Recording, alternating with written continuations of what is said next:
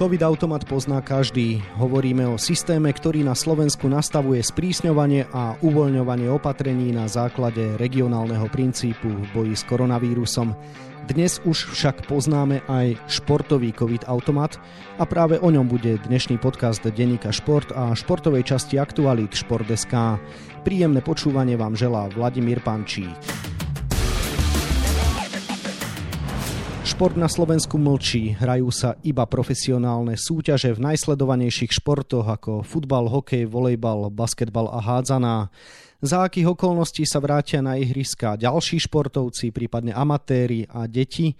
Túto otázku má riešiť športový COVID automat, o ktorom budem hovoriť s kolegom z denníka Šport Robertom Kotianom, ktorému želám pekný deň. Pekný deň vám želám. Robo, na úvod prosím ťa priblíž, čo teda presne športový COVID automat je a ako by malo vyzerať jeho fungovanie v praxi. No, športový COVID automat je v podstate plán, ako by sa mohli a mali vrátiť športovci na športoviska. Toto treba povedať, pretože momentálna pandemická situácia na Slovensku neumožňuje mnohým alebo väčšine športovcov športovcov, aby sa mohli vrátiť na športoviská, pretože v situácii, v ktorej je táto krajina, fakticky bráni mnohým aktivitám. Napríklad profesionálny šport by takisto sa nemal prevádzkovať, ale má výnimku, pretože v tom prípade končia všetky reprezentačné aktivity, končia kvalifikácia na majstrovstvo Európy, majstrovstvo sveta, olimpionici tiež majú isté výnimky. Ale pre ostatný šport sú podmienky príliš kruté, príliš prísne, športovať sa nedá. A v tejto situácii, v ktorej sa momentálne nachádza Slovenská republika, ministerstvo školstva, vedy, výskum a športu, teda štátny tajomník Ivan Husár, pripravil plán, ako sa dá vrátiť na športoviska, keď to bude možné. Proste je to istý vzorec, alebo sú to tabulky, sú to schémy, ktoré hovoria o tom, že keď sa podmienky zlepšia, bude menej nakazených, bude menej pozitívnych, bude menšia úmrtnosť, proste e, situácia sa, sa zlepší, môžu sa vrátiť aj športovci na ihriska a vrátia sa na základe presných pravidel. Tu by som rád povedal, že šport je z istého hľadiska takým výnimočným, výnimočným rezortom, lebo tak ako sa uskutočne šport na základe pravidel na ihriskách, tak e, viacerí športoví funkcionári a, a proste lídry, lídry slovenského športu sa snažia, aby pravidlá platili aj mimo športu. Môžeme spomenúť napríklad vzorec na pridelenie dotácií uznaným športovým zväzom. Môžeme spomenúť momentálne alebo posledne Fond na podporu športu, ktorý na základe kritérií, presných kritérií bude pridelovať dotácie na výstavbu infraštruktúry a pomoc športovcom a športovým subjektom postihnutým pandémiou.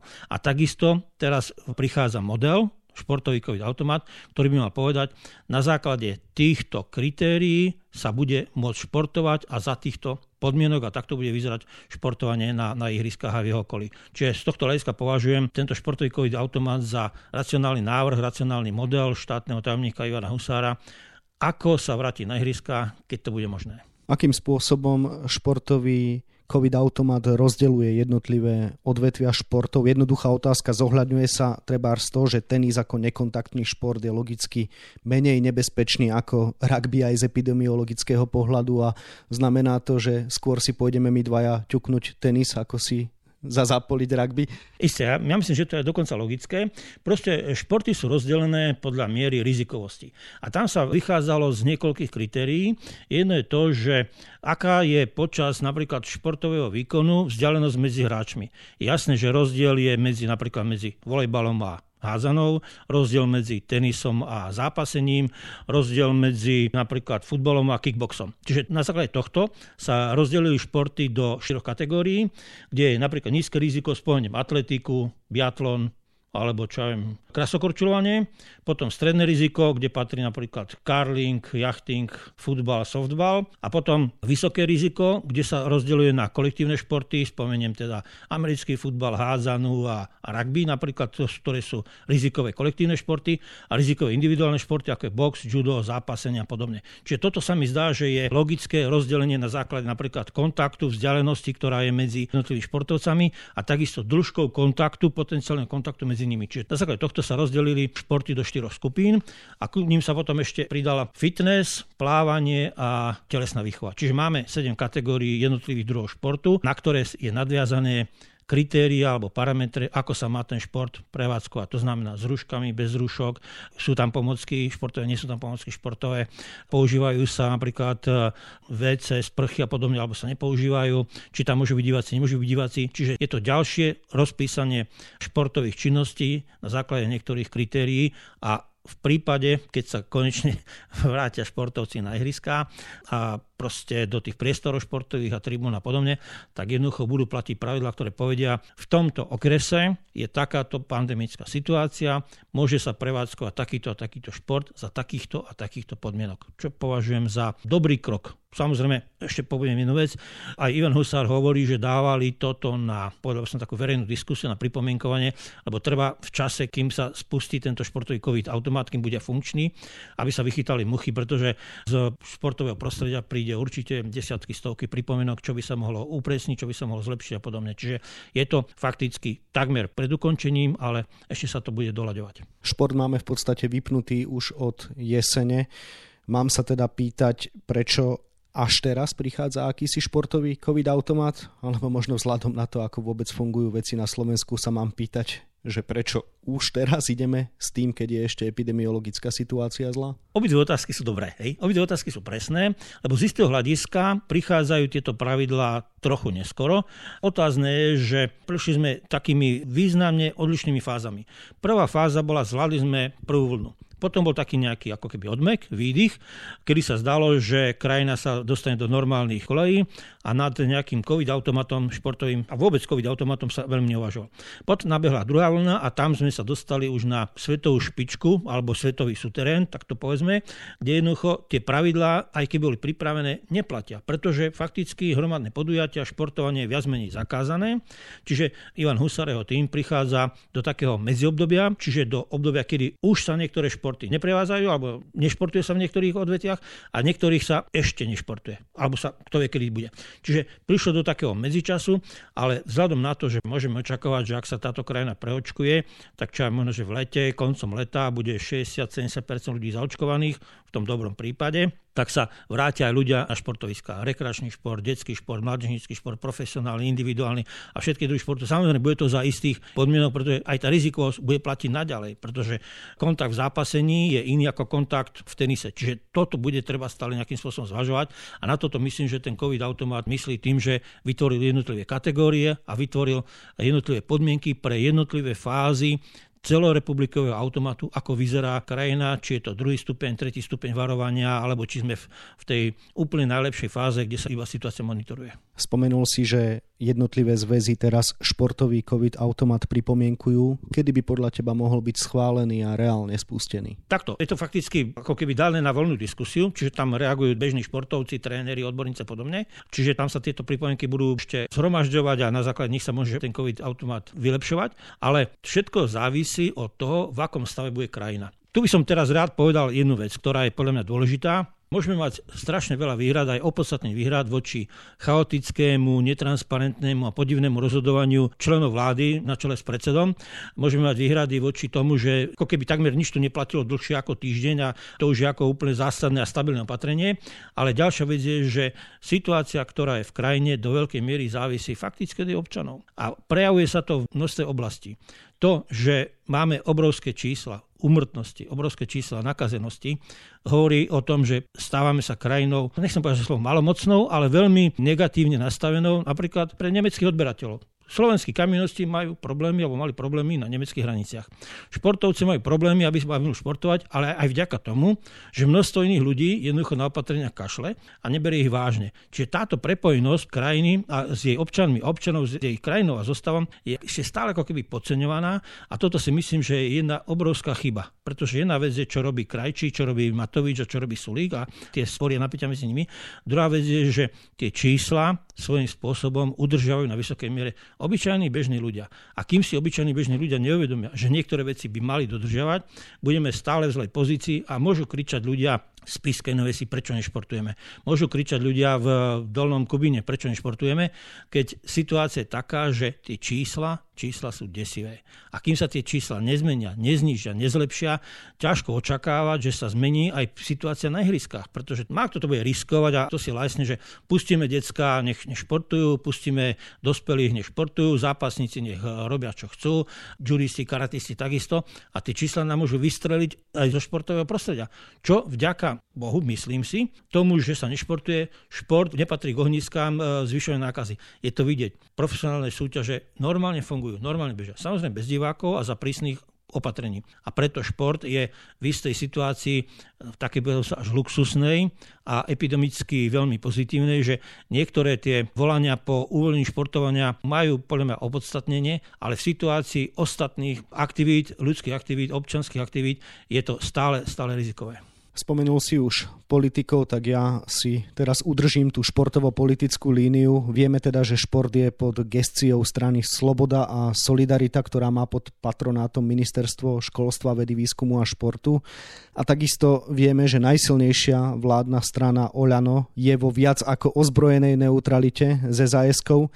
Dopláca na to nejakým spôsobom samotný šport, alebo si dokáže v tomto prípade Igor Matovič udržať nadhľad? No, kombinácia Igor Matovič a nadhľad je nesmierne, nesmierne bizarná a prepáč, musím sa na tom zasmiať.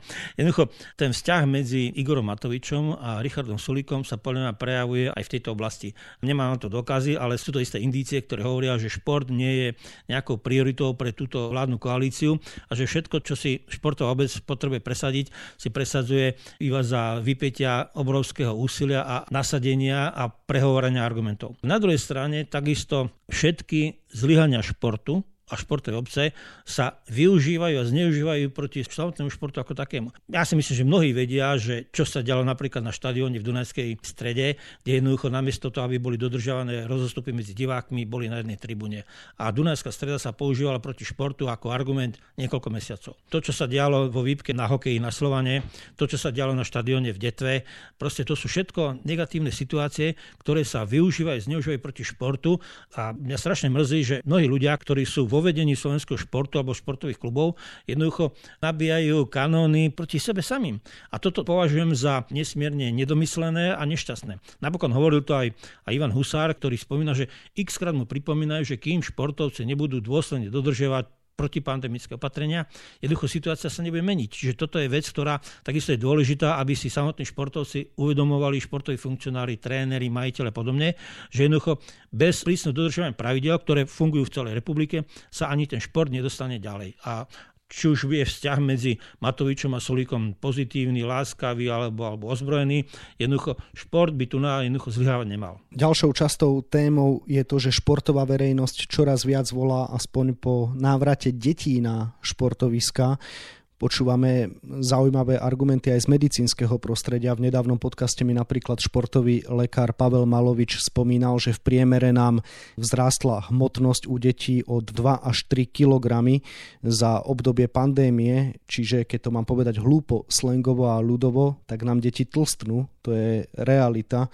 Je z tvojho pohľadu fér aj v kontexte tohto žiadať napriek súčasnej epidemiologickej situácii uvoľnenie opatrení aspoň pre deti? No, tučnejú aj dospelí ľudia, ale pre deti je to podľa mňa až tragické. Ja si to uvedomujem, že, že situácia detí je nesmierne komplikovaná, zložitá a nikto dneska ani len netuší, čo s nimi táto pandémia robí napríklad z hľadiska duševného, psychického a spoločenského, sociálneho kontaktu, ktorým strašne chýba. Ale vrátim sa k tej otázke. Myslím si, že za dodržovanie skutočne prísnych pravidiel nejaký počet športujúcich detí, 5 alebo 6, by podľa mňa mohol byť uvoľnený a podľa mňa by aj mal byť uvoľnený, pretože to, čo páchame na deťoch, to sa nám strašne vráti. Strašne sa nám to vráti. Môžeme prísť o obrovské množstvo športujúcich detí, ktoré sa usilovali, stratia rok a možno aj viacej, stratia návyky a budú sa vrácať e, do situácie, v akej boli povedzme, pred dvoma, troma rokmi, čo sa týka hľadiska športových aktivít, športových výkonov. Čiže tu by som skutočne ako si hľadal nejaké kompromisné riešenie, ako umožniť deťom, aby mohli športovať. Napokon mnoho detí chodí do školy. Hej, to, to zase vidíme. Ja keď sa pozriem z okna, tak vidím strašne veľa detí na úrampe, ktoré sú tam so skateboardmi a ich tam kopec, proste tie detská potrebujú niekde, niekde sa vybiť. A čo týka športujúcej mládeže, hľadal by som nejaké riešenie, ktoré bude pre ne bezpečné, ale ktoré nejakým spôsobom umožní, aby mohli športovať. Ale či sa to podarí, to ti neviem povedať, pretože vrátime sa k tomu predchádzajúcemu šport a ministerstvo športu nemá nejakú výrazne silnú, silnú pozíciu v samotnej vláde a ja podozrievam aj mnohých ľudí z vedenia tejto krajiny, že šport im, šport im nič nehovorí. V tomto kontexte by som zabrdol aj do ekonomickej stránky. Možno jednoduchá, možno zložitá otázka. Prežijú podľa teba toto obdobie či už športové zväzy alebo športové kluby, alebo možno očakáva, že niektoré športové odvetvia na Slovensku úplne zmiznú? Ja v podstate nevylučujem nič. Nevylučujem nič, lebo je to situácia, ktorú nikto z nás nepoznal, nikto nevie, ako, nikto našie nevie, ako dlho bude trvať. Hej, to, to tiež nevieme. Na jednej strane ako športové zväzy dostávajú tie financie od, od štátu v porovnateľnej miere ako predtým, keď Videli sme, že napríklad skončil Národný cyklistický štadión. Vidíme, že Fond na podporu športu dostal o 20 miliónov eur menej, ako, ako mal slúbené. Čiže situácia niektorých športov, niektorých športových zväzov bude veľmi dramatická, bude veľmi vážna, pretože tam zasahuje sa organizačná štruktúra, zasahuje sa členská základňa, zasahujú sa deti, ktoré, ktoré sa venujú tým športom, prichádzajú od divákov, prichádzajú o podporu. Čiže toto, ako sa s tým vyrovná šport, šport ako taký podľa mňa to prežije. Ale niektoré športové zväzy, kluby to prežijú lepšie, niektoré horšie a nevylučujem ani, ani fatálne následky na niektoré slabšie ekonomicky pripravené alebo ťažko prežívajúce športové odvetia. Nevylučujem nič, ale ne, nečudoval by som sa, keby tá športová mortalita bola dosť vysoká. Na záver sa vráťme k téme dnešného podcastu a tým je športový COVID automat. Dnes teda vieme, že tu máme pripravený nejaký projekt, ktorý by sa mal čoskoro teda spustiť. Aký očakávaš vývoj, čo bude športový COVID automat znamenať pre športujúce Slovensko, v čom budú jeho pozitíva, v čom budú jeho negatíva a nakoľko tam teda pomôže? Ja si myslím, že ak táto krajina sa dostane do lepších čísel, ak bude čo ja viem, tretina, polovica, dve tretiny krajiny preočkovaná, šport sa jednoducho, jednoducho sa vráti na športoviská. Z tohto hľadiska považujem COVID automat za dobrý projekt, ktorý povie, že za týchto podmienok, pri týchto číslach, v tejto fáze uvoľňovania celej republiky sa môže športovať takýmto a takýmto spôsobom. Čo by malo byť na jednej strane prehľadné, kontrolovateľné a do veľkej miery aj bezpečné. Ako dlho to bude trvať, to samozrejme závisí od e, rozumných rozhodnutí decíznej sféry, od rozumných rozhodnutí vlády, úradov regionálneho zdravotníctva a celoslovenského zdravotníctva, od situácie lekárov, od situácie v jednotlivých okresoch. Čiže je to nesmierne komplikovaná otázka. Niekde sa bude športovať skôr, niekde neskôr, niekde vo väčšej miere, niekde v menšej miere, ale určite to nebude, nebude veľmi skoro. Musí sa spamätať krajina a vtedy dostane šancu aj šport. Vidím to tak najskôr na leto. To je odkaz, ktorým by sme mohli zakončiť dnešný rozhovor. Toľko môj kolega z denníka Šport Robert Kotian, ktorému ešte želám pekný deň. Ďakujem, mrzím, ak som nebol veľmi optimistický, ale kto už dneska. Viac informácií zo sveta športu si môžete prečítať na webe Športeska a takisto v denníku Šport. V jeho dnešnom vydaní nájdete aj tieto témy. Futbalisti Trnavy sú v laufe. Spartak pod vedením nového trénera Michala Gašparíka mladšieho zvíťazil vo všetkých štyroch jarných zápasoch. Naposledy zdolal Žilinu a v tabuľke poskočil na tretiu pohárovú priečku. Do Demenovskej doliny začínajú prichádzať prví účastníci víkendového svetového pohára v zjazdovom lyžovaní, na ktorom bude hlavnou hviezdou samozrejme naša Petra Vlhová. Organizátori v porovnaní s rokom 2016 zatraktívnili súťažný kopec. Pustíme deti na športoviská, s touto iniciatívou sa hlási čoraz viac osobností zo sveta slovenského športu. Prostredníctvom nášho denníka sa k tejto výzve vo svojom pravidelnom stĺpčeku prihlásil aj bývalý kapitán futbalovej reprezentácie Martin Škrtel. No a na 24 stranách je toho samozrejme oveľa viac. Scenár dnešného podcastu sme naplnili a zostáva nám sa už iba rozlúčiť. Ešte pekný deň želá od mikrofónu Vladimír Pančík.